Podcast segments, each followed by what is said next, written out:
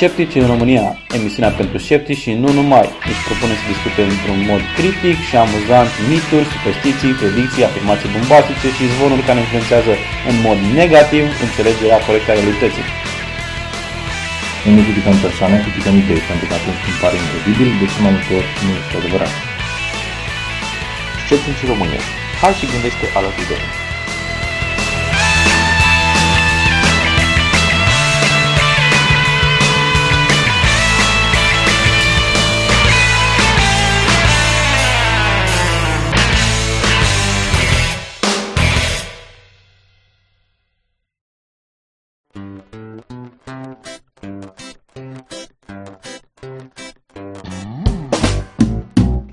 Azi m-am gândit să-ți fac o bucurie. Când nu erai acasă am făcut curat în sufragerie Dar ți-am spart trei bibelouri Am luat cioburile, le-am dus la bucătărie. Chiar atunci în casă ai intrat Și ai făcut o criză de isterie. Sper să se mobroască un porc și un elefant Dar tu ai zis că e o tragedie și că de fapt am spart broasca prosperității, porcul fertilității și elefantul cu trompa în sus. Și ai zis că ești afectată, că ești devastată și că suferi nespus. Pentru că ți-am stricat feng shui Ți-am stricat feng shui karma și tot zenul, Karma și tot zenul. Mă pufnește plânsul, Mă pufnește plânsul. Deși nu sunt genul. Deși nu sunt genul. Iartă-mă, iubito, Iartă-mă iubito. Nu fi tristă, puiu, Nu fi tristă puiu că-ți repari o karma, Îți repari eu karma zenul și feng shui Zenul și feng shui Da, da, da, da, da, da, da. Karma, zenul și feng shui Da, da, da, da, da, da, da, da. Karma, zenul și feng Da, da, shui da, da, da, da, da, da, da, da, da. Karma, zenul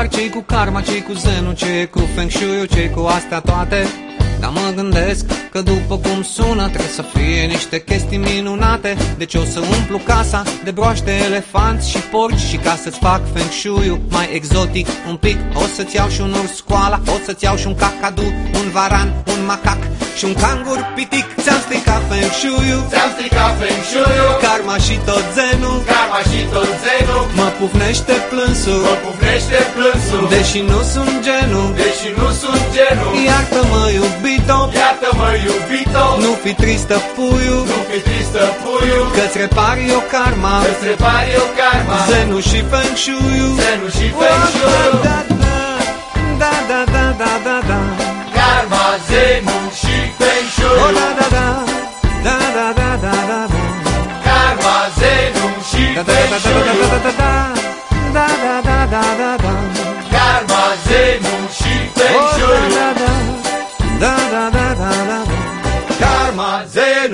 și feng shui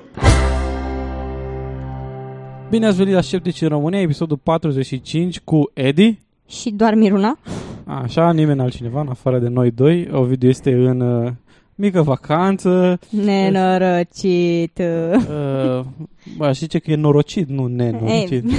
Așa, uh, da, înainte de a pleca în vacanță a avut grijă să vorbească cu cei de la taxi și ca să primească acordul să includem melodia pe care tocmai ați ascultat-o, uh, Karma, Zeno și Feng Shui. Și le mulțumim foarte mult că ne-au permis să le dăm ocazia și ascultătorilor noștri să afle cum e treaba cu karma, zenu și feng shui Și uh, sperăm că v-a plăcut și vouă și să o trimiteți și voi mai departe, poate uh, aude vreo vreo mămică, vreo prietenă, vreo un prieten care crede în zen, în karmă și în feng shui sau în alte chestii similare, în broasca prosperității. Da, brasca prosperității.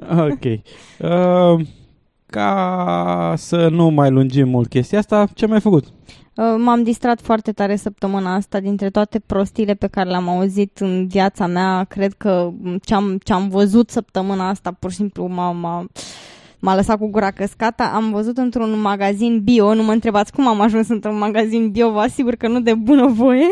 Uh, am văzut uh, produse bazate pe rețete biblice. Uh, Poftim?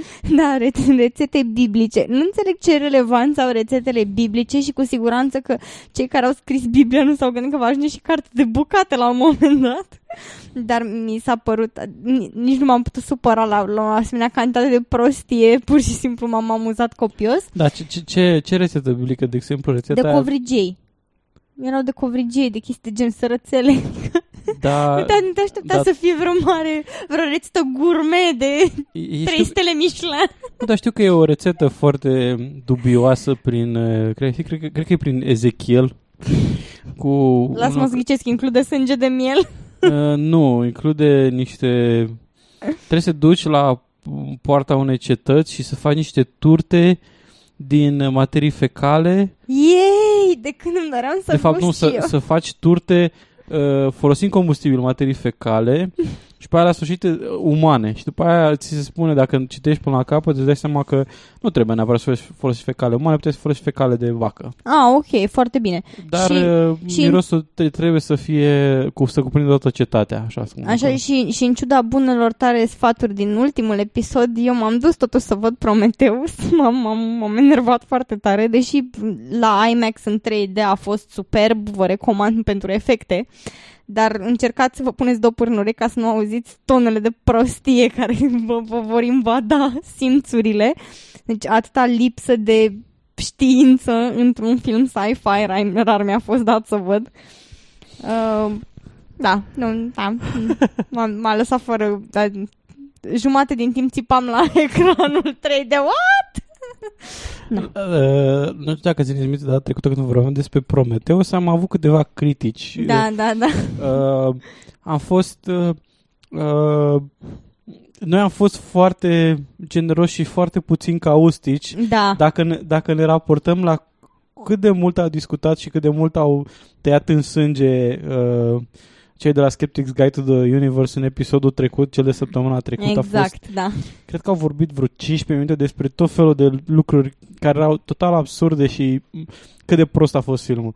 Dar oricum, eu, eu personal m-am distrat, au venit uh, nepoții mei, Mhm. m-am dus cu ei, am dus la Vulcanin Roioși, s-au distrat Ah, pe acolo, a frumos. fost ex, ex, extraordinar de, de fain. Uh, unul din nepo- nepotul meu uh, a fost curios, a găsit el un, uh, un vulcan ăsta noroios care era, avea niște, o, m, na, noroiul ăla care îl producea era un piculeț mai grăsuț și avea cam consistența cerii topite.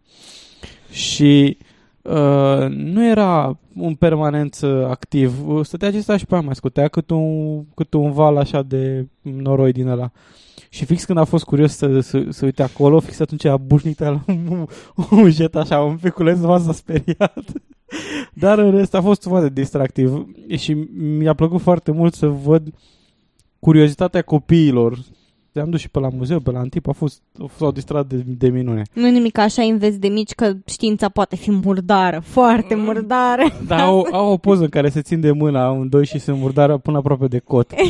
cu murdară cu noroie de băgaseră amândoi mâna. Și au fost foarte nedumeriți că, vai, cum e rece? Eu credeam că e, e fierbinte sau e cald. Ok, hai să vorbim uh, puțin despre calendar. Ce s-a întâmplat? Uh, Da, în data de 15 iulie, în 1967, s-a născut Adam Savage, pe care toți îl cunoaștem de la Mythbusters. Este cel care e mai țignit, nu cel care e mai liniștit și mereu cu bereta pe cap. Exact, fără beretă, cel fără beretă. Uh, el este un uh, designer de efecte speciale și mm, design industrial și bă, a fost cooptat de Discovery Channel pentru a realiza seria Mythbusters și Unchained Reaction. Um, eu cred că abordarea lor, a, a, a lui în Mythbusters și a, a emisiunii în general uh, ajută foarte mult în promovarea scepticismului, uh, arată felul în care trebuie să uh, supui unor teste, chiar dacă ele nu par riguroase din ceea ce vedem noi la televizor, ele sunt riguros executate în uh, de, de către realizatori. Noi vedem doar rezultatele finale și evident ce e cel mai amuzant. Dar arată publicului faptul că nu poți pur și simplu să uh, asculți orice mit sau orice legendă urbană sau să crezi absolut tot ce vezi la televizor. Trebuie să testezi și să vezi și poți afla răspunsuri corecte la întrebările care te frământă, chiar dacă acestea pot fi câteodată copilărești, să le spunem. Uh, da, nu știu dacă e chiar corect să spui că sunt riguroase, pentru că multe din uh, testele pe care le fac sunt de genul două, trei încercări, nu, nu mai mult. Și știm că statistica da, nu prea funcționează așa bine pe numere mici de genul ăsta, sau poate chiar o singură dată. Dar, na, având în vedere că e, e showbiz și e entertainment, nu, dar e, e bă, ideea lor de emisiune mi se pare foarte bună pentru a promova um, um, scepticismul și uh, a le arăta um, telespectatorilor că nu trebuie să, să crezi tot ce auzi pur și simplu pentru că ți-a spus cineva lucrul acesta sau l-ai văzut la televizor. Evident. Evident. La pericolul lipsă de scepticism o să vorbim puțin despre cum uh, numerologia distruge economia. Uh, și anume economia din Myanmar sau din Burma. Uh, Uh, Myanmar sau Burma este un stat condus de o junta militară, de o elită militară. Uh, există mai multe cazuri în care această clasă conducătoare militară a ajuns să provoace probleme grave populației țării. Uh, multe din acestea sunt de fapt probleme politice sau probleme interne. Dar uh, unul dintre generalii megalomani din această junta, uh, generalul Ne Win, sper să pronunț, probabil că pronunț numele total la iurea. Sunt convinsă că faci lucrul ăsta. Sau Ne Win, ceva de genul ăsta. Uh, bine, și el și succesorii lui se... Mm, el se bazau pe, pe, foarte mult pe astrologie, dar în special o să ne uităm la cazul lui, uh, astrologie și numerologie și alte superstiții, tocmai pentru a defini măsuri politice naționale. Deci e de dreptul superb, cum s-a gândit ei, hai să ne uităm într-un, în ochii, în, ori, în gura unui uh, uh, pseudo ceva, ca să stabilim cum uh, conducem țara. Uh, el a aflat de la astrologul și numerologul lui uh, că numărul lui norocos este 9 și că va ajunge să atingă vârsta de 90 de ani dacă se va înconjura de asemenea cifre norocoase. Uh, acum, istoria un pic mai lungă. Prima dată, uh, țineți-vă bine pentru că o să auziți niște lucruri pe care probabil nu le-ați auzit niciodată. Pentru mine a fost o surpriză totală și uh, e de dreptul incredibil ce se poate face într-o țară în care e o dictatură militară. Uh, deci, prima dată, pe 3 noiembrie 1985, uh, bancnotele de 25, 50 și 100 de chiat, uh, chiat fiind moneda națională din Burma sau Myanmar, au fost demonetizate fără avertisment. Și populația a fost permisă înlocuirea doar a unei sume limitate din vechile bancnote în cele noi. Acum, asta se întâmpla pe 3 noiembrie. 85. Pe 10 noiembrie, deci la o săptămână după, au fost introduse bagnote de 75 de chiat din motive de superstiție numerologică și pentru a comemora împlinirea a 75 de ani ai generalului Win. Hmm. Pe 1 august 1986 au fost introduse bagnote de 15 și 35 de chiat. Deci în momentul ăsta erau 15, 35, 75 uh, și mai erau monede, uh, bagnote mici de câte 10 și 5 chiat. Pe 5 septembrie 87 Uh, generalul Neuin și a informat, a informat populația că cea mai mare parte a banilor lor, banotele de 25, 35 și 75 de chiat, erau fără valoare din acel moment înainte. Nu s-a oferit niciun fel de compensație și de această dată aproximativ 70% din bancnotele existente la, din țară au devenit invalide, fără compensare. Pe 22 septembrie 87 s-a emis bani noi nu ca multipli de 10, cum am putea să ne așteptăm poate, ci ca bagnote de 45 și 90 de chiat. Uh, a se vedea numerologia și așa mai departe. Moneda, am spus, chiat fiind moneda din Myanmar. Deoarece 45 e multiplu de 9 și pentru că cifrele lui adunate fac 9, iar cifra favorită a lui Newin este 9. Ironia face pentru cei care au studiat matematică sau vă aduceți aminte la matematică că orice multiplu de 9 are asemenea proprietăți, adică suma cifrele lui uh, este un multiplu de 9. De este, este chiar criteriul de divizibilitate cu 9.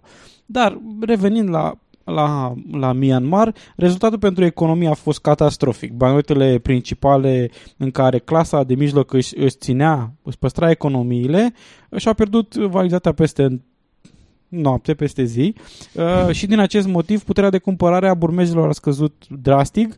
Țara a fost categorisită în 1987 cea mai puțin dezvoltată națiune uh, În respectivul pe plan, an. pe plan mondial, da, în acel an. Și toate aceste probleme economic, economico-sociale au dus o lovitură de stat și revolte în 1988. Uh, uh, mai multe detalii puteți să găsiți pe Wikipedia și în referințele de acolo. Ce e cel mai trist în toată povestea asta este că generalul Ne Win a trăit 91 de ani, parcă într-o uh, ironică demonstrație că uneori superstiția se mai potrivește cu realitatea. Uh, dar dacă susținătorii numerologiei consideră că acest experiment ar trebui să dovedească valabilitatea numerologiei, atunci probabil că este cea mai scumpă și distrugătoare metodă din punct de vedere economic și social de a-ți prelungi viața. Și probabil că există alte metode mai, mai eficiente, de exemplu să apelezi la medicină sau să, moște- să ai norocul să moștenești un material genetic bun. Și eu mă gândesc cu această ocazie că poate că ar trebui să ne plângem mai puțin despre cât de proastă e economia României. Exact, exact, măcar Deși- nu avem un asemenea Da, și, lider. și la noi se iau, nu aș spune niciodată altfel, și la noi se iau decizii absolut iraționale, negândite, distrugătoare din punct de vedere economic, dar nici chiar așa n-am ajuns. Ok. Bun, următorul subiect, din cauza că sunt uh, numai eu și cu Miruna, evident nu o să aveți o alternanță așa de preeminentă ca alte dăți între vocile noastre. O să fie un piculeț mai monoton, asta este. Uh, sperăm să nu vă plictisiți prea mult. Acum, o să avem un subiect uh, la rubrica de mm, follow-up, de continuare ale unor subiecte despre care am discutat anterior. De data asta discutăm uh, despre o descoperire a unei particule, confirmarea descoperirii unei particule elementare. Uh, La începutul lunii, pe 2 iulie, jurnale de știință ju- voiau uh, în legătură cu anunțul unei conferințe de presă și a unei confirmări care, m, confirmarea descoperiri, care, conform primelor informații, părea a fi legate de descoperirea unei particule elementare ce uh, cam seamănă cu bosonul Higgs.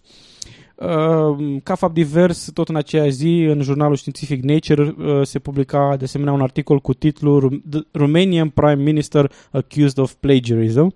Deci, uh, prim-ministrul român acuzat de pl- uh, plagiat. Plagiat.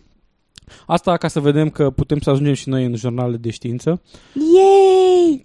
Așa, bun. Uh, acum, ce se întâmplă cu m, particula asta? Ultima particulă elementară descoperită până uh, la momentul acesta, când s-a uh, confirmat uh, descoperirea unei noi particule, după cum o să vedem mai departe, era bozonul Z, bosonul Z, care a fost descoperit în, uh, și confirmat, de fapt, în 1983. Uh, Deci sunt uh, 29 de ani de atunci. Uh, Totuși, conferința de presă anunțată a fost uh, precedată de prezentarea descoperirii în fața experților din uh, uh, fizică, uh, fizica particulelor în cadrul importantei conferințe anuale în domeniul fizicii particule numită ICHEP 2012, adică International Conference for High Energy Physics 2012.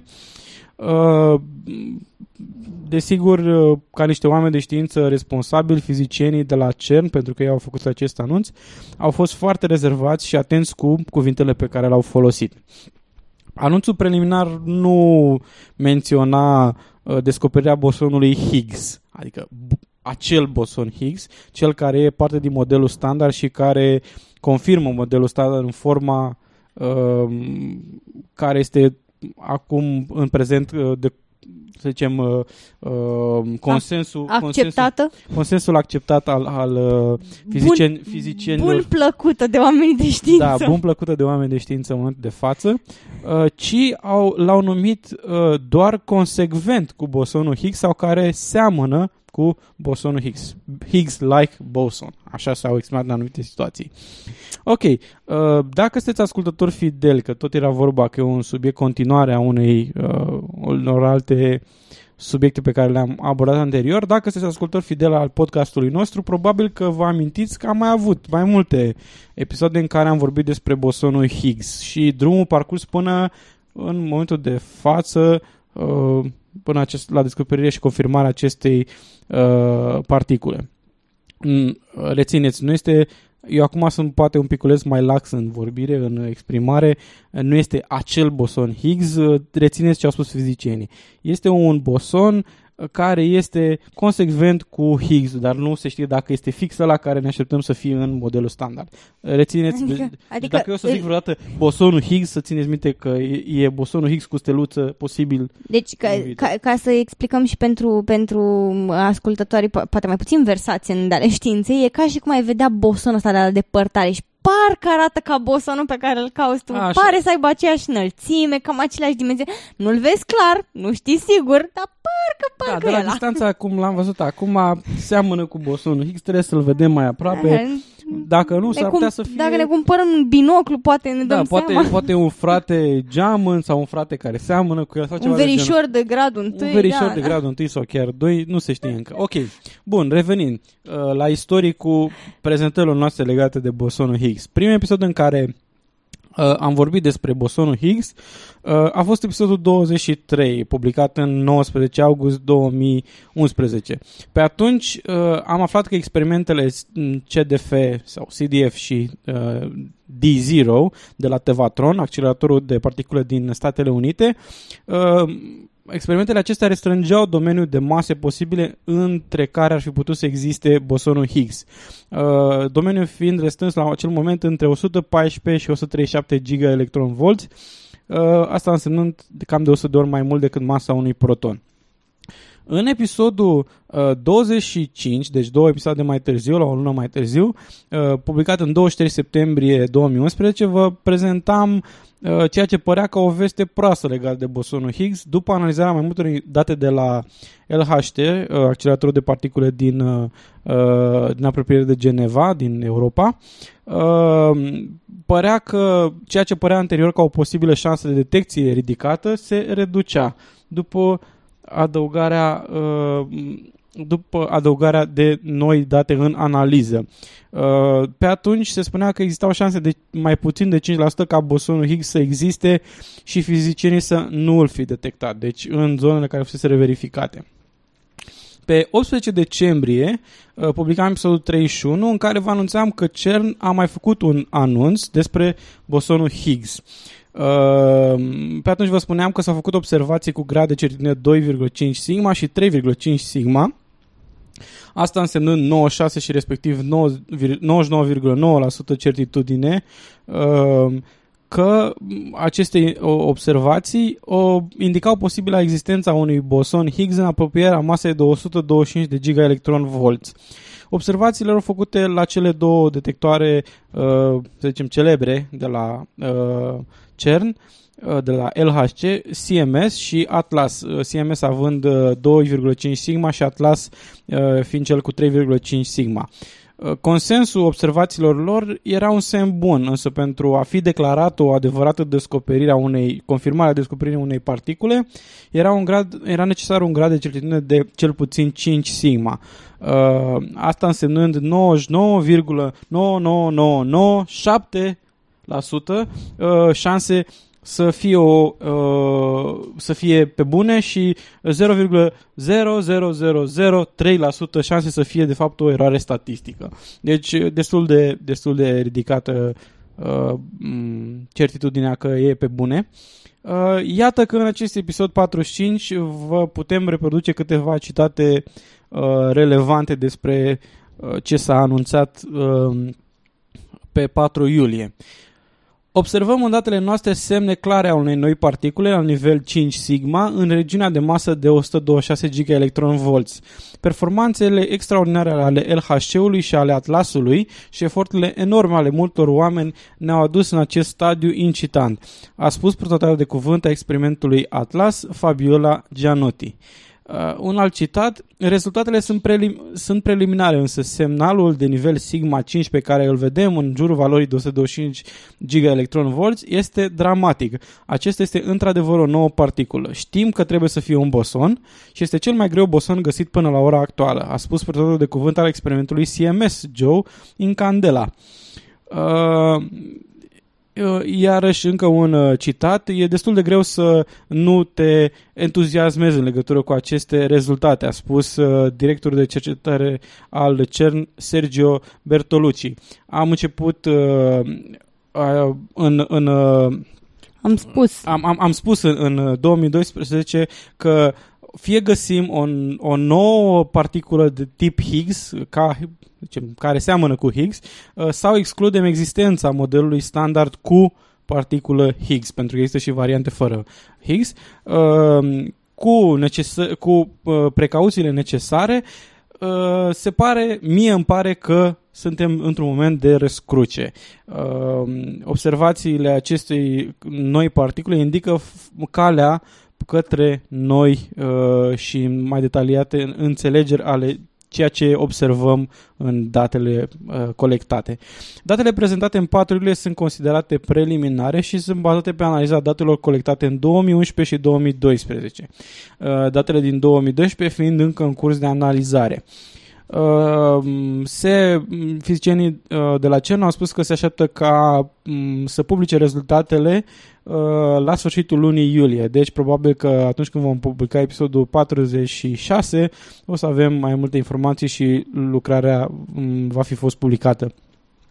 Uh, suplimentar, imaginea va fi și mai completă uh, mai târziu în decursul anului, după ce LHU va oferi experimentelor CMS și Atlas uh, și mai, prin intermediul acestor experimente uh, și mai multe uh, date. Uh, repet, dacă sigma 2,5 înseamnă 96% certitudine, uh, 3,5 sigma înseamnă 99,9% certitudine, 5 sigma în termen de procente înseamnă 99,99997%, adică există șanse doar de 0,00003% ca detecția să fie rezultatul unor fluctuații statistice. Deci o șansă de 1 la, la 3,5 milioane ca CERN să nu fi descoperit o nouă particulă, o șansă de mică încât cred că e de înțeles de ce uh, oamenii de știință se simt confortabil cu 5 sigma ca nivel de certitudine. Da, da, da. Um, Și oricum trebuie să pornim de la presupunerea că atunci nu a ales nivelul 5 sigma pentru a spune cu siguranță că ceva există, n-a fost așa să trezi cineva la miezul nopții uh, într-un laborator de cercetare și a zis hm, ce procent am putea ne alege acum așa. Da, exact. nu, s- nu s-a trezit cineva a spus, bă, bă, cred că e destul de ok dacă Da, da, ne presupune că- descurcăm, da. da, o șansă din 3,5 milioane să fie pe nașpa, să fie așa o întâmplare statistică. Uh, E, Pot să, mă, pot să mă culc la loc cu astfel de șanse. Exact, Su- liniștit. stau liniștit, uh, m, oricum poate Nobelul va veni, poate nu, nu știu, să vedem. Uh, poate că ați observat în ceea ce am spus anterior că uh, purtătorul de cuvânt a experimentării Atlas a spus 125 de gigaelectron volți, uh, iar uh, purtătorul de cuvânt al uh, CMS-ului a spus 126 de gigaelectron volți. Acest lucru uh, este așa pentru că se pare că particula este undeva în regiunea 125-126 gigaelectron volți. Ar putea să fie pe undeva pe la 125,6, ceva de genul ăsta. Nu e încă foarte clar. Uh, sau poate că am spus o prostie, dar cred că am văzut pe undeva vehiculată cifra asta. Uh, m- mai uh, altă, o altă observație pe care poate ați făcut-o sau am am accentuat-o anterior este că nu s-a spus clar că este bosonul Higgs, acel boson, ci că seamănă cu un boson Higgs, uh, o distinție destul de importantă. Uh, următorii pași uh, vor fi ca fizicienii să își concentreze eforturile în această zonă 125-126 de gigaelectron volți pentru a confirma dacă această particulă care a fost uh, confirmată că există uh, este cea prezisă de modelul standard cu uh, particula Higgs, așa cum o înțelegem noi modelul standard, cum e teoretizat modelul standard în momentul de față, sau există diferențe. Deci, uh, dacă anumite predicții nu sunt tocmai exacte și atunci modelul teoretic uh, trebuie ajustat pentru a explica posibile diferențe și evident pentru a emite noi predicții care la rândul lor vor fi uh, testate pentru a fi confirmate sau infirmate uh, acele modele și așa mai departe. Un lucru important de spus ar fi că uh, Peter Higgs a fost uh, evident uh, invitat acolo și a avut o reacție uh, evident foarte încărcată emoțional în primul rând, uh, dar în al doilea rând a fost foarte rezervat uh, în a nu încerca să atragă asupra lui și chiar a spus explicit că uh, acest moment trebuie să este momentul uh, fizicienilor experimentali și acum ne concentrăm pe acest lucru. Nu este momentul să vorbesc despre m, ce am m- uh, am spus anterior, uh, nu e momentul fizici Da, teoreticienilor. Practic a zis nu, nu e momentul să puneți, pentru că evident presa și-ar fi dorit să afle, să scoată cât mai Exact. multe reacții de la el pentru a avea reacții emoționale, dar el, el a fost foarte, uh, foarte detașat și a spus ok, nu, nu e momentul să, să ne concentrăm pe realizările mele, pentru că asta, nu- asta nu este descoperirea mea. Eu pur și simplu Exact. am teoretizat acest boson, dar oamenii care au făcut posibil această descoperire în practică sunt cei care merită atenția presei Exact. În momentul de față și Exact. e- a fost o reacție incredibil de, de demnă, uh, de Chiar dacă- nobilă. Chiar dacă, s-a, chiar dacă în, în vocea și pe chipul lui Peter Higgs se vedea foarte clar uh, emoția și entuziasmul, uh, chiar în ciuda vârstei înaintate a acestuia, uh, a fost destul de matur încât să evite vreo, m, să zicem, vreo gafă sau vreo reacție pripită. Uh, iarăși, tot, ai spus de presă. Um, aș putea spune că a fost comportamentul fizicienilor a fost exemplar față de presă. Uh, În conferința de presă foarte mulți uh, um, reprezentanți ai diverselor jurnale sau publicații uh, presau să se spună ok, este acel boson Higgs? De ce nu spuneți, de ce spuneți că este uh, Higgs-like sau de ce spuneți că este că seamănă cu un boson Higgs? Este bosonul ăla Higgs sau nu? Și uh, le se tot repeta, le spune, nu e momentul, nu știm încă, seamănă cu ăla, dar uh, m- nu, este, nu avem cum să spunem acum în momentul ăsta dacă e sau nu. Deci uh, o reacție și, și o poziție de-a dreptul exemplar, aș putea spune, Da, da, da. reprezentare foarte onestă a poziției și situației de, de fapt. Um, și ar trebui, mai trebui spus că modelul standard acoperă uh, doar materia, deci doar uh, 4% din totalul energetic al Universului. Deci mai este destul de mult de cercetat pentru că nu explică materia întunecată și energia întunecată, dark uh, uh, matter și dark energy. Și m, e posibil ca, ca aceste, aceste lucruri să fie poate ulterioare extinderi, extindere ale modelului standard sau noi domenii de cercetare pentru fizicieni în viitor. Deci nu, nu se termină nu se termină fizica, ca să zicem așa, asta este foarte clar. Uh, apropo de Dark Energy și Dark Matter și accelerarea Universului, uh, chiar recent am redescoperit o declarație a unui fizician din uh, uh, Spania care se pare că are anumiți adepți care spune că de fapt uh, ceea ce, pare, ceea ce este explicat în prezent ca fiind accelerarea continuă a galaxiilor una față de cealaltă ar fi un artefact al uh, faptului că o, există o posibilă încetinire a timpului continuă a timpului și din cauza asta există o oarește deformare.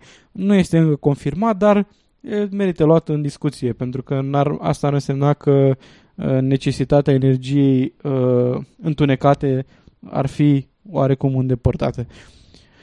Uh, ok, un subiect uh, uh, sper că a fost, uh, deși lung, nu a fost plictisitor, uh, dar uh, poate că ne distrăm puțin sau discutăm puțin despre rezultatele de la BAC. Nu e nimic de distracție. Nu știu ce ar putea găsi cineva distractiv în, în aceste rezultate. Sunt de plâns, sunt tragice, sunt, sunt dramatice, sunt mai rău decât orice film horror, thriller și de dramă, mai rău decât pe aripile vântului. Este, uh, da, rata de promovabilitate la bacalaureat uh, în acest an este de râsul curcilor, puțin ne- ne-am târșit până la 43%. Deci mai puțin de jumătate dintre elevii români uh, s-au găsit în situația de a fi capabili să treacă de acest bacalaureat. Um, Mie, mie mi se pare cu atât mai șocant. Știu că se înregistrează de câțiva ani rezultate mai slabe la, la bacalaureat, dar uh, În mod constant mai rău ca în anul precedent. Da. nu, dar uh, venind dintr-un liceu, eu întâmplător chiar am terminat un, un liceu foarte bun. În liceu nostru nu se concepea să nu treci bacalaureat. Deci nu există noțiunea cum să pici. Ți- Știu, știu că în anul în care am, am terminat noi a fost, a fost pentru prima oară în istoria liceului de nu știu cât zeci de ani când a picat cineva, au picat trei băieți bacalaureatul și a fost dramă, deci mai aveam un pic și cred că trebuia să umblăm toți în doliu la terminarea, la, dup- după BAC, pentru că picaseră trei. Și atunci, pentru mine, o rată de promovabilitate la nivel național de puțin peste 43% e, e, pe, pentru mine din alt film. Am- E ireal. Da, este ireală. Am senzația că cineva ar trebui să mă ciupească ca să mă Exact. trezesc. Uh, în orice caz, uh, am avut câteva județe care uh, au reușit să treacă de magica jumătate, jumătate mai mult de jumătate au trecut.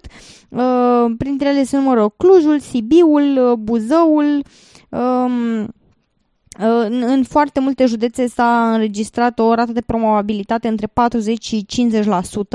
Printre acestea se numără Maramureșul, Alba, Brașovul, Argeșul, Prahova, dar am avut și județe în care a existat o rată de promovabilitate mai mică de 30%. Uh, Olt, Ilfov, Ilfovul cu un, 15. un rezultat șocant, 15%, deci este, este absolut Hai, incredibil. să- hai, să, hai să nu luăm, să dăm cezarului ceea ce 15,10%. Ci, Da. Dar să, nu- să nu luăm, pentru și- că în și- ăia 0,1% Nu, nu, stătea nu, toată nu, nu, puterea de trece bacul a ilfovenilor. Da, deci putem fi acuzați de reprezentare incorrectă a Așa, în, faptelor. în București uh, o rată de promovabilitate de aproape, aproape 40%. Da. Așa. Fără, virgulă, f- fără, fără, fără 0,03%. Da, din, din bunătatea sufletului nostru să spunem 40%, dar oricum mi- mi- mie mi se pare în continuare, o să, nu, nu cred că pot să o repet de suficient pe ori, mi se pare șocant. Deci eu nu înțeleg copiii ăștia, ce naiba au făcut un an de zile? Adică atât trebuie să pui și tu osul la învățătură. Un an, la a 12 atunci că toată lumea trage într-a 12 trei ani de liceu, te duci la cafeluțe, te faci că n-ai treabă. Dar un an de zile nu te poți concentra să înveți măcar minimul necesar pentru a trece și am văzut o grămadă de explicații în presă, de justificări, subiectele n-au fost adecvate, subiectele au fost prea dificile, uh, formulările au fost uh, incorrecte, ambigue, uh, ai- au existat neclarități. Atât de elevi- multe subiecte. de, eu, mie, deci mie niciuna dintre aceste explicații, Explicații. nu mi se pare suficient de bună pe, pe, pe, pentru a ai, ai, nu știu, ai, ai absolvi pe acești elevi. Deci nu, asta este o crimă, nene. Nu poți să înveți pentru 5? Pentru 5. Un număr de 5. Nu, trebuie să... Și te scoate educația fizică, că mai ai 10 acolo și gata. Uh, câte materii sunt acum la Baca? Ai idee? Nu, nici mai știu. Când... Da, nu, nu știu, mă gândeam dacă poți să iei uh, 5 în afară de la toate materiile în afară de una singură și să iasă media 6, că trebuie să ai media 6 să se considere că ești uh, promovat la BAC. Uh, spuneai mai devreme de, de m, procentele astea că sunt uh, șocante și faptul că m, tu în anul în care ai, ai dat bacul a fost 3 și era șocant. Uh, mie mi s-a părut șocant pe lângă chestia asta că m, nu prea... În anul în care am dat eu nu, n-au f- au fost persoane care n-au luat bacul, dar nu, au, f- nu era chiar șocant. Uh, Nu neapărat că ar fi fost un liceu f- prea prost sau așa, dar unii erau chiar neinteresați, Da, de, da, da. neinteresați de bac. Dar ce mi s-a părut șocant era că în fața presei și în fața uh, părinților și a altora, elevii care fuseseră la BAC erau atât de relaxați și spuneau a, n-am putut să copiez, de-aia am luat, de-aia n-am luat bacul. Da, oricum. Adică uh, ca și cum, ca și cum uh, copiatul intră în, uh, în, uh, în procedura de examinare. Trebuie e, e un lucru m, normal și de așteptat ca să copiezi pentru a trece bacul, pentru că uh, trebuie să înveți, nu trebuie neapărat să înveți, poți să copiezi. Dacă... Și oricum, în, a- în afară de rata de promovabilitate scăzută și rata de prezentare. Deci sunt foarte mulți care nu s-au prezentat, nu au putut fi deranjați, se ridice dimineața din pat să se ducă să dea bacul. Da, Uh, ok. Avem situații, avem și unele situații absolut șocante. Avem în județul uh, Ialomița a existat o singură medie de 10 și un liceu cu promovabilitate 0. A, ce mi- Zero. Nimeni nu a, A, putut apropo de treacă ratele de bacul. promovabilitate, am auzit că uh, acum, nu mai știu, că ministrul învățământului este doamna Andronescu? Uh-huh. Mă te faci, da. Deci auzisem că uh, doamna ministru s-a gândit că ar fi o idee foarte bună ca liceele care n-au avut uh, uh, niciun elev promovat să fie desființate. Da. Uh, întrebarea mea, sincer, este totuși uh, de ce ar trebui să, să eliminăm o, un liceu pentru că elevii nu, nu au luat uh, nu au luat bacul. Nu înseamnă neapărat că uh, adică văd oarecum o oglindă față de ce s-a întâmplat, felul în care sistemul de învățământ public din Statele Unite a ajuns să fie uh, distrus. Nu știu dacă ați urmărit vreodată documentare pe tema asta și felul în care cartierele sărace sau mai puțin uh, sau problematice ajung să intre într-o spirală continuă de degradare continuă Da. a performanțelor pentru că elevii care vin acolo sunt defavorizați economic, profesorii nu au nicio uh, m, nicio motivație să rămână acolo sau încearcă să fugă de ele și atunci profesorii cei mai slabi sunt oarecum pedepsiți să se ducă acolo și în continuare tot așa și tot așa. Și mi se pare ciudat. Bine, o astfel de declarație mi se pare pur și simplu o, o încercare pe, de ultim moment de a scoate cămașa, pentru că nu e, nu e chiar atât de ușor să desfințezi licee, e ușor să o spui, dar trebuie să iei în considerare ce faci cu toți acei profesori care, cadrele didactice care vor rămâne fără locuri de muncă, elevii pe care trebuie să-i trimiți în alte unități de învățământ, pentru că nu poți să-i lași pe afară, Da. Uh, ceea ce înseamnă clase mai mari, spațiu mai mare în alte licee, uh, alternative, uh, uniri de licee și așa mai departe. Deci mie, mie asta mi se pare pur și simplu o declarație de ultim moment ca să liniștești cumva părinții, stați liniștiți că noi facem ceva. We have a solution. da. E- Dar e- părerea, părerea mea sinceră este că rezultatele care au putut fi observate în ultimii ani uh, se datorează 100% montării camerelor, pentru că nu au mai putut copia. Uh, știu că Așa această... mulți. Da, știu că așa, această problemă cu copiatul la bacalaureat exista și când eram eu în liceu, adică se vorbea foarte mult de, despre asta, nu ajunsese uh, uh, o, să fie o pandemie, în sensul că oamenii încă mai vorbeau pe șoptite de treaba asta, nu aveau curajul să, da. um, să fie... să epateze cu, cu Da, să se cu- laude acta, am copiat eu la BAC.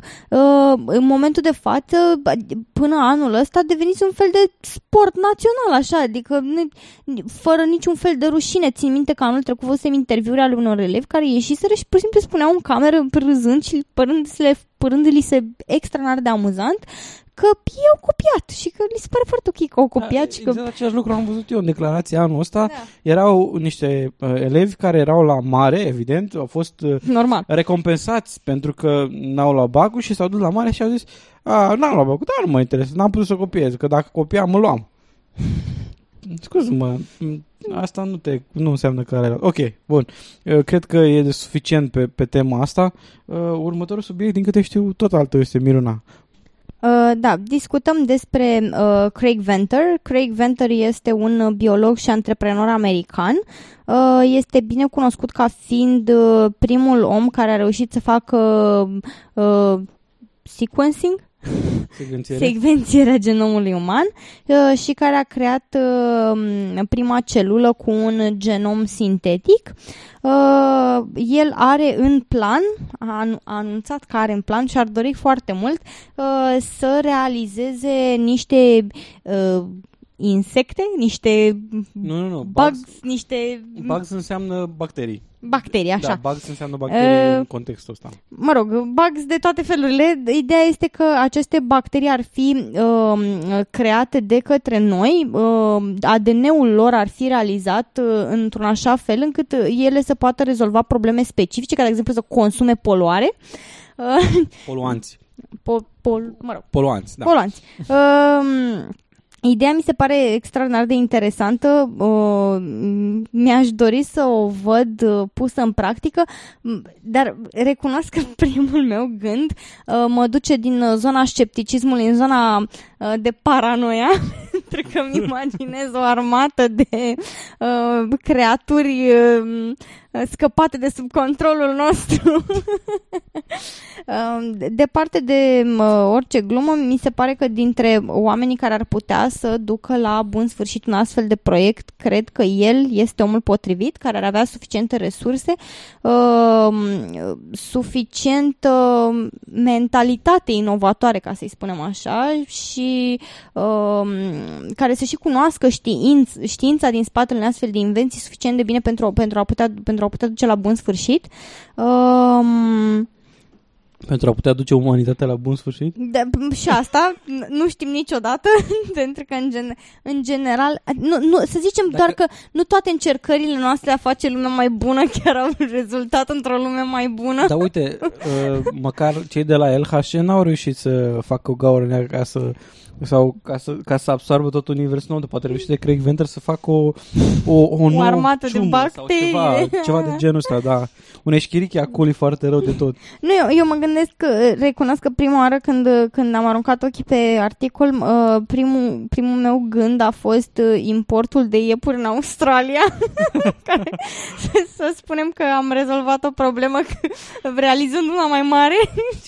Am exact. Exact. luat o problemă și am pus alta în locul ei. Nu știu exact, băne- bănesc că pentru a putea implementa un astfel de proiect, uh, pentru a putea avea organisme modificate genetic sau organisme uh, chiar, uh, să le zicem, realizate de la zero pentru un anumit scop Mhm. și pentru a le putea introduce în mediul în care trăim, ar trebui să avem niște predicții ale naibii de bune, pentru că există atât de multe probleme care pot apărea în condițiile în care noi avem, spre exemplu, în, în cazul meteorologiei, avem atâtea instrumente care analizează uh, tot felul de fenomene și tot nu putem face predicții foarte clare mai departe de trei zile a ce se va întâmpla.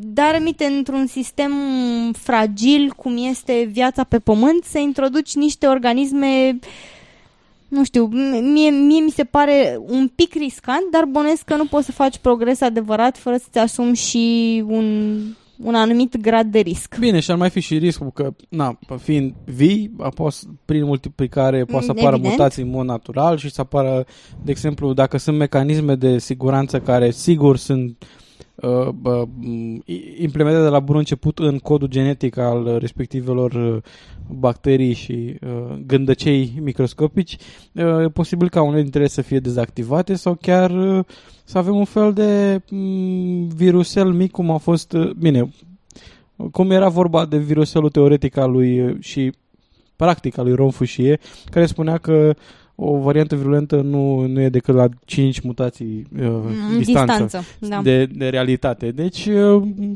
trebuie văzut. Trebuie văzut.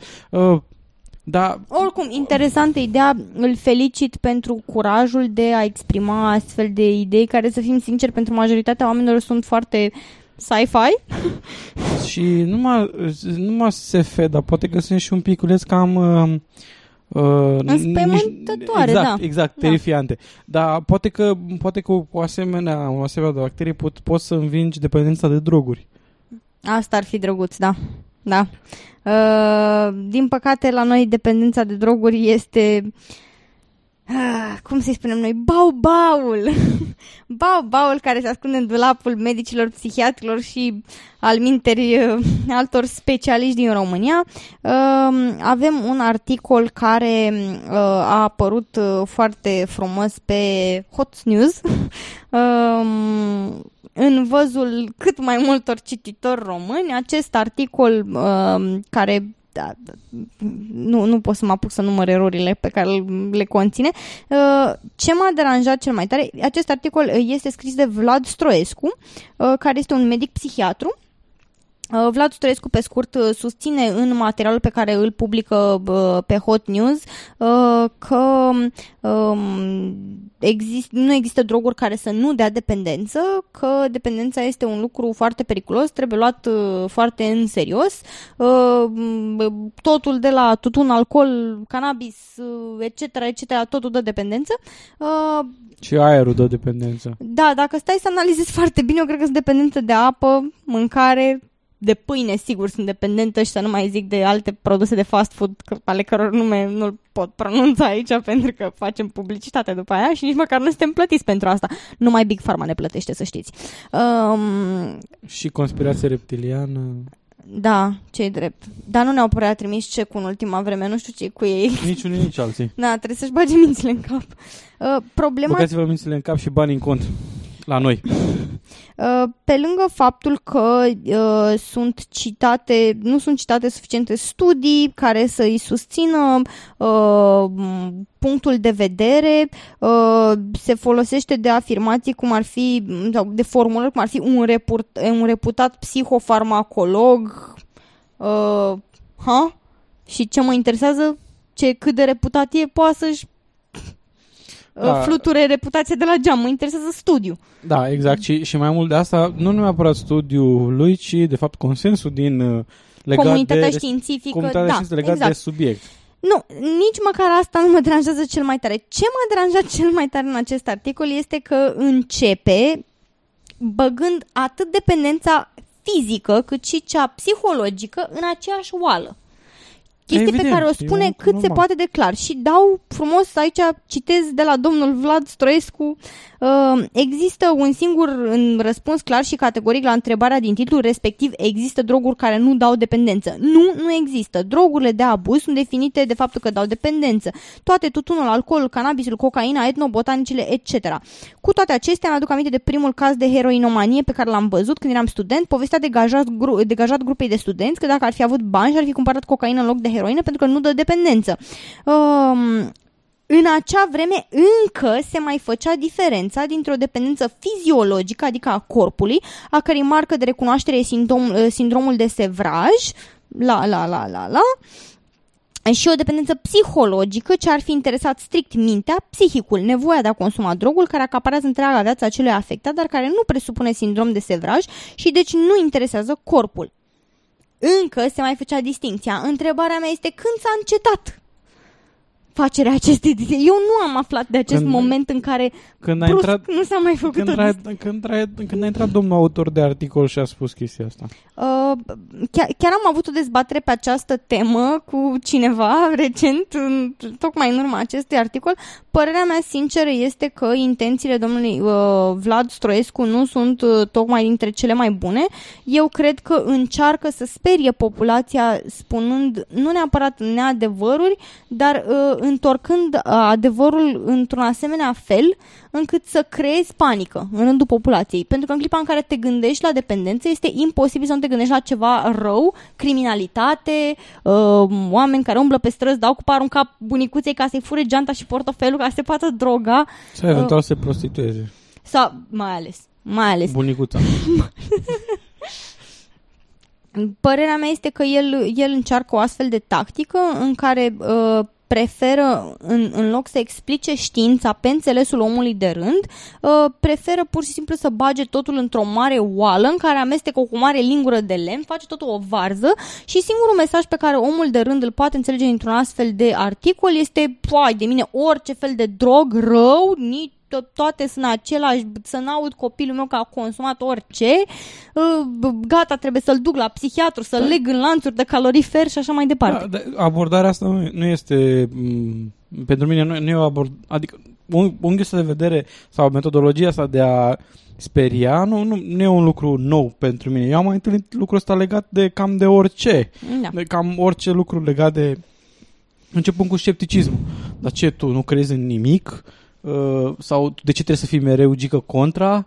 Da, da, da. Uh, Nu, pur și simplu, faptul că îți cer niște, cer să ai o anumită precizie în limbaj uh, și o anumită corectitudine în legătură, reprezentare corectă a ceea ce spui, m, nu e un, nu e un lucru pe care ți-l spun ca să am de ce să, să-mi iau de, de, de pielea ta, ca să zic așa, Da. ci, ci pur și simplu pentru că altfel, dacă nu vorbim, dacă vorbim în aceeași limbă, dar cu sensuri diferite, nu o să ne înțelegem. Da, Asta e oricum, clar. oricum trebuie menționat, uh, doresc foarte mult să menționez faptul că m-a încurajat reacția din partea cititorilor. Uh, Foarte mulți dintre cititorii acestui articol au semnalat m, erorile comise de autor sau chiar dacă nu le-au punctat, uh, au spus că articolul este incorrect și că nu conține suficiente informații științifice, lucru care m, mie personal mi-a făcut să-mi crească inima de bucurie. Um, e, e bine că atunci când uh, întâlniți astfel de articole care dau verdicte, uh, fără a explica foarte clar în ce context aceste verdicte uh, s-au dat sau cum s-a schimbat situația. Deci noi toți făceam o distinție între dependența De fizică exemplu, și cea de exemplu, psihologică. s-a ajuns la Sigma 5 în legătură cu aceste, exact. cu aceste afirmații sau nu? Adică avem o atitudine rațională sau nu?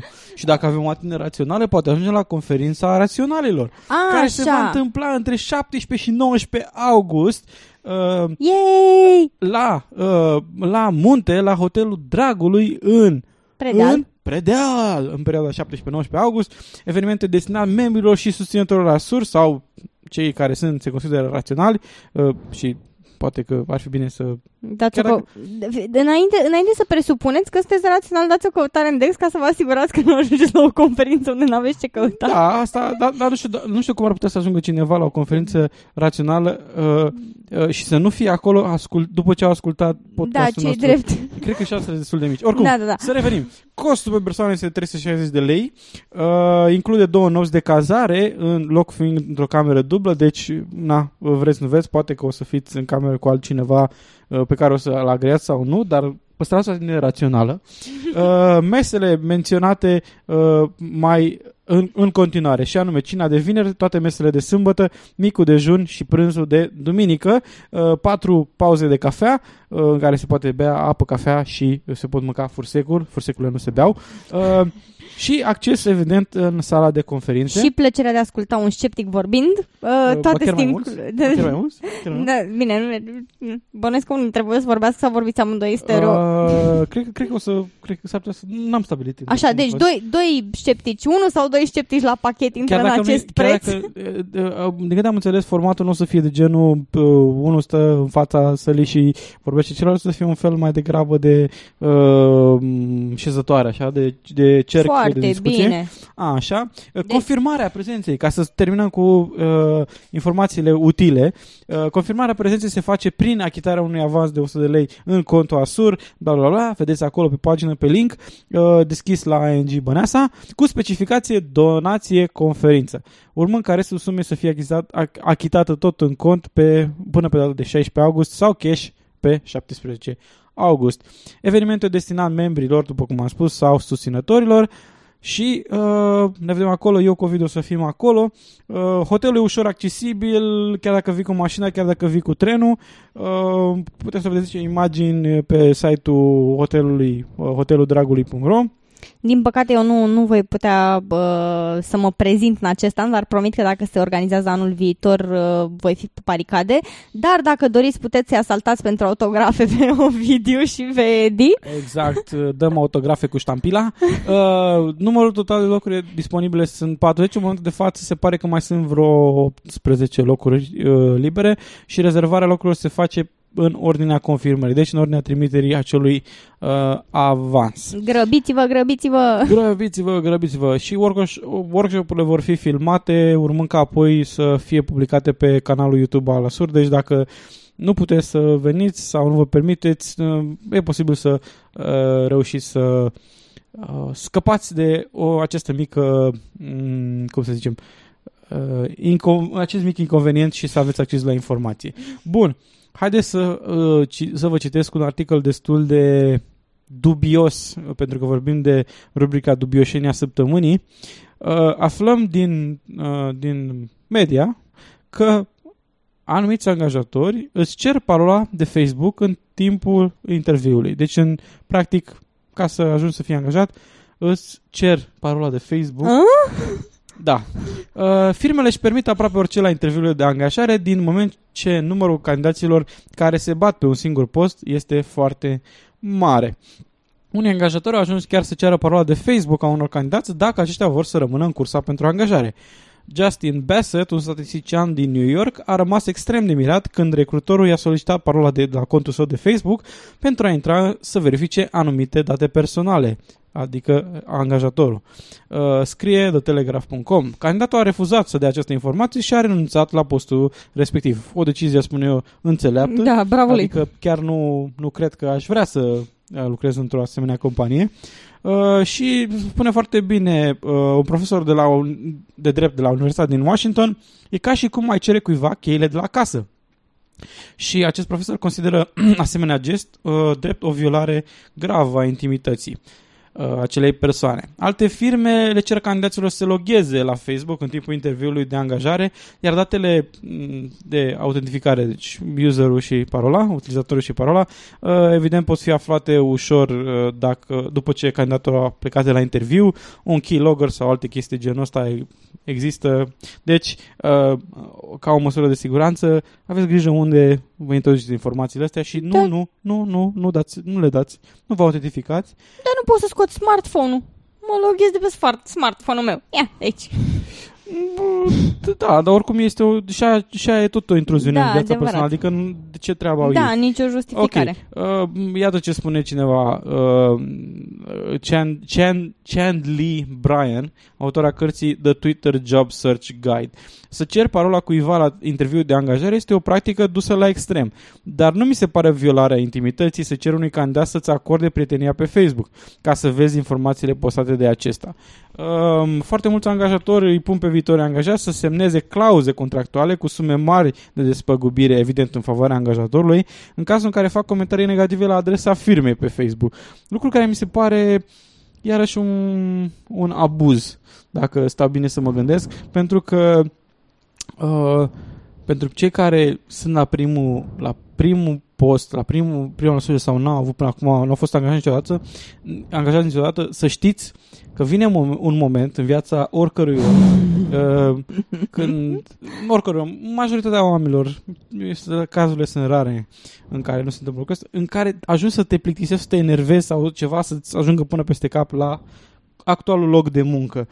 Uh, și a restricționa uh, sau a condiționa uh, transmiterea acestei informații, ceea ce este nemulțumit la, la locul de muncă, e până la urmă o atitudine abuzivă și oarecum uh, uh, lipsită de onestie din part, onestitate din partea a angajatorului, pentru că dacă lucrurile astea m-au deranjat pe mine, poate pe următorul uh, posibil viitor angajat al, al firmei ar putea să îl deranjeze și pe el și atunci da, evident. încearcă să-și păstreze firma încearcă să-și păstreze o imagine uh, de aparență, o aparentă onestitate și dezirabilitate pe piața de muncă și în schimb să fie uh, nici chiar așa. Eu, eu cred că am o, o soluție pentru această problemă. Dacă ți se cere parola de Facebook la interviu de angajare, poți pur și simplu să te uiți cât, cu cea mai sinceră și stâmpă față pe care o poți, o poți concepe la angajator să-l întrebi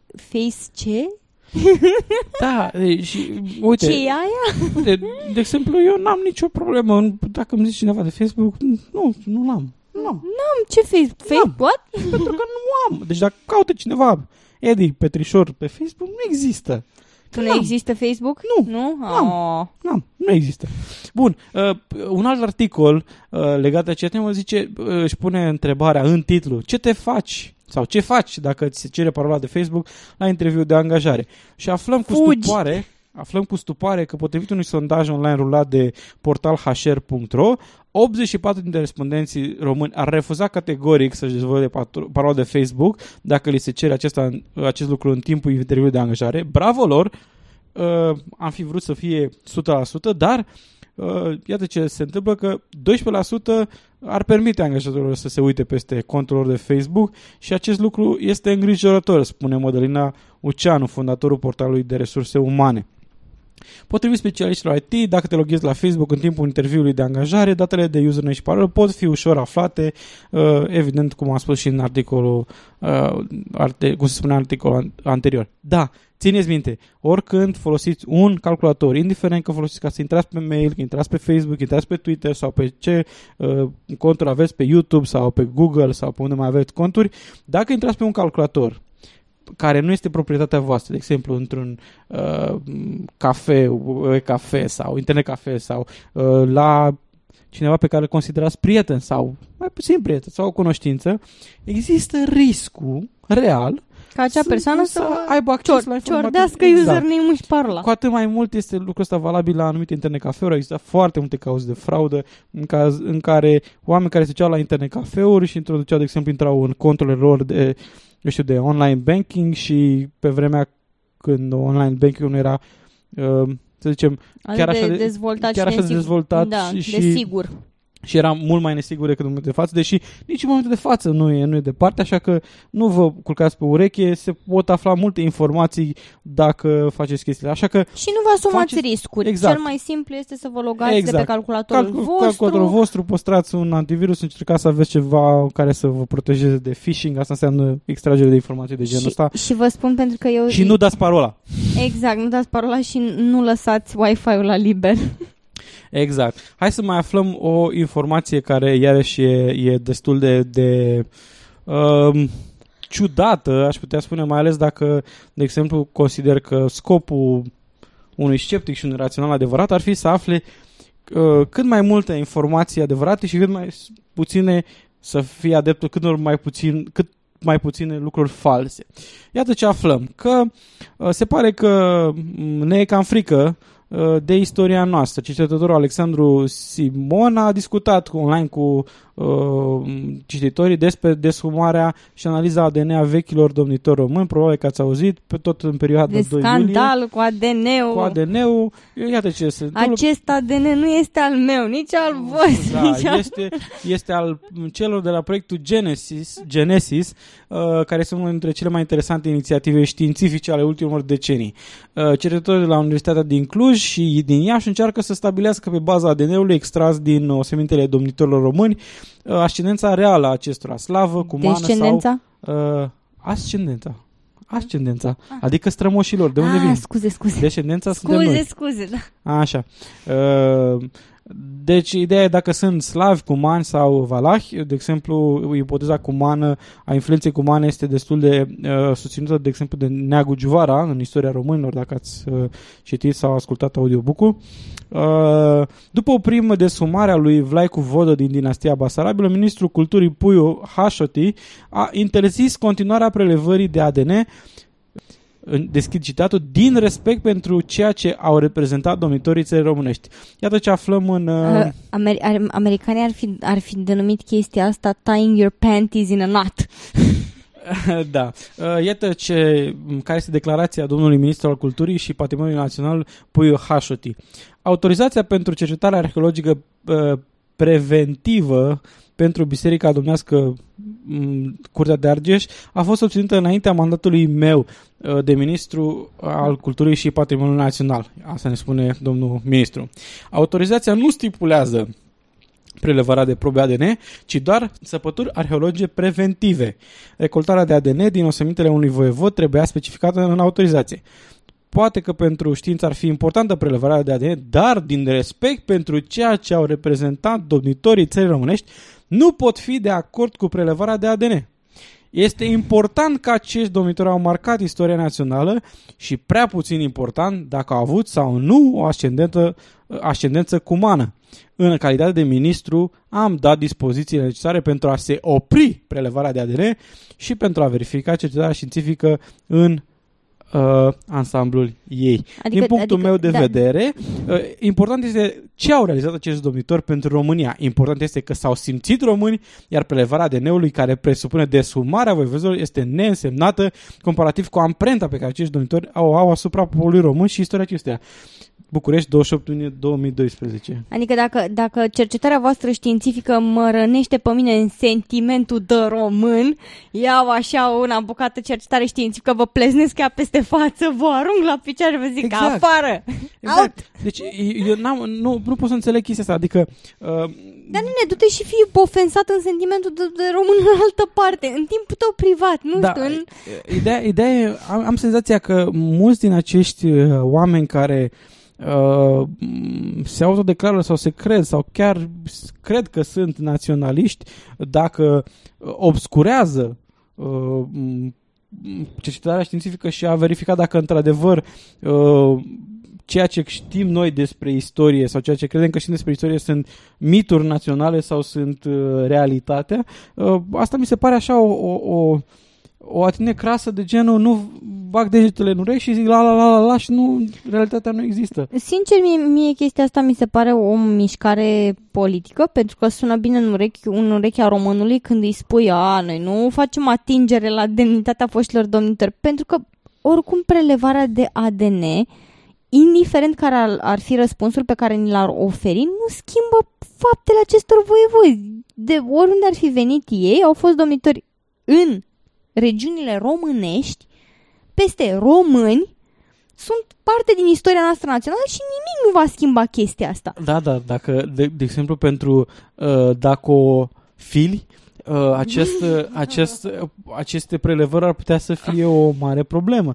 Cum poți să mai susții că noi suntem, uh, Centrul Universului, suntem uh, centrul universului și strămoși leagănul culturii și civilizației. umane, da, exact. Deci cum poți să presupui chestia asta în momentul în care se spune nu bă, dispar de aici, voi sunteți, aveți um, o, un haplogrup uh, similar cu, cu mai sau, eu știu, cu altcineva. Deci, da, e destul de, de dubios. Nu, Uh, dar o astfel de atitudine este absolut ridicolă, e, e, ne, ne facem de râs. Să, sp- să sperăm că acest articol nu e tradus sau, sau această problemă nu este tradusă într-un articol din străinătate, că pe lângă problema cu plagiat ne mai facem de râs și cu prostii din astea. Da, uh, e interesant de citit uh, acest articol și chiar întrebările și răspunsurile uh, lui uh, Alexandru Simon.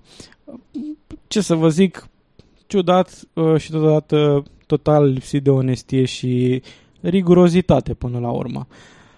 Uh, Evident, uh, emisiunea asta s-a apropiat de, de sfârșitul ei iminent. Uh, Ca de obicei, avem înainte de final uh, rubrica despre cine vorbim și apoi o să avem citatul. Uh, Dar mai întâi să vorbim despre cine vorbim. Soluția pentru concursul emisiunii trecute este evident Stephen Hawking, câștigătorul este Eduard Morar, primul nostru dublu câștigător. Wow, dublă faimă și glorie! Bravo! Exact, bravo, exact. Eduard! Bravo! Mulțumim că ne asculti și uh, țin-o tot așa, vei fi plin de faimă și de glorie până la finalul anului. Poate, Pua. poate vii la conferința raționalelor. Da, poate fi la conferința națională ca să, să, nu te să, sponsorizăm. să-ți dea o Te video sponsorizăm cu, sus- cu susținere cu faimă morală. și glorie. Morală. Da, morală, exact, da. exact. Îți dăm Finan- foarte multă faimă și glorie și dacă, uite, o, să, o să-i dau dispensă specială lui Ovidiu să, să-ți dea niște faimă și glorie în persoană, deci m, știi cum, față în față, între patru ochi. Ok, hai să încheiem acest dialog, uh, uh, de o, ca să zicem, aproape monolog între noi și Eduard și să, să punem întrebarea pentru următoarea uh, m, emisiune. De fapt, pentru această emisiune poate cineva ne răspunde până la următoarea emisiune. Scriitor de ficțiune, creator al unui personaj sceptic pe care l-a creat pentru a ridic- ridiculiza scepticii. Uh, întrebarea este cine este scriitorul, nu cine este personajul creat. Deci cine este scriitorul? Mi, mi, mi, I know. Ah, credeam că tu ești scriitor. Ah, ok. No, nu, nu. nu, e ok.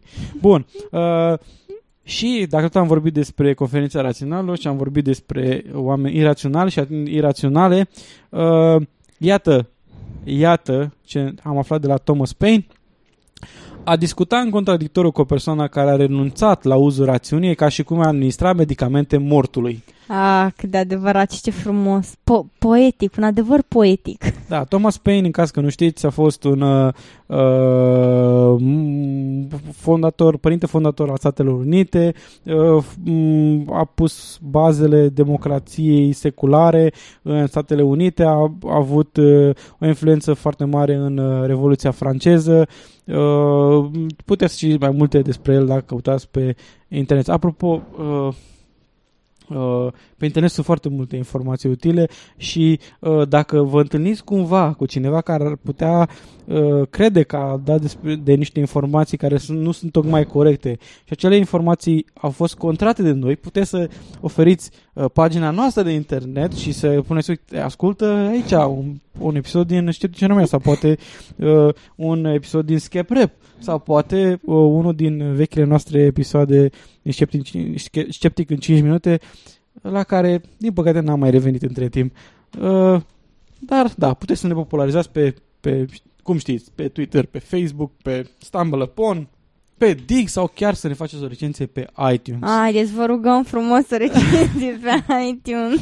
Ok. Uh, acestea fiind zise, nu uitați Karma Zenu și Feng shui uh, m- au fost uh, emis, au fost uh, uh, să zicem puțin luate în balon de către taxi.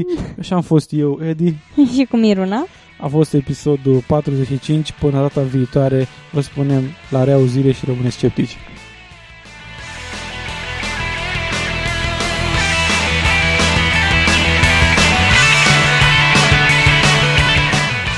Ați ascultat Sceptici în România. Tema muzicală este melodia Graveyard a formației Liquid Kitchen, oferită sub licență Creative Commons.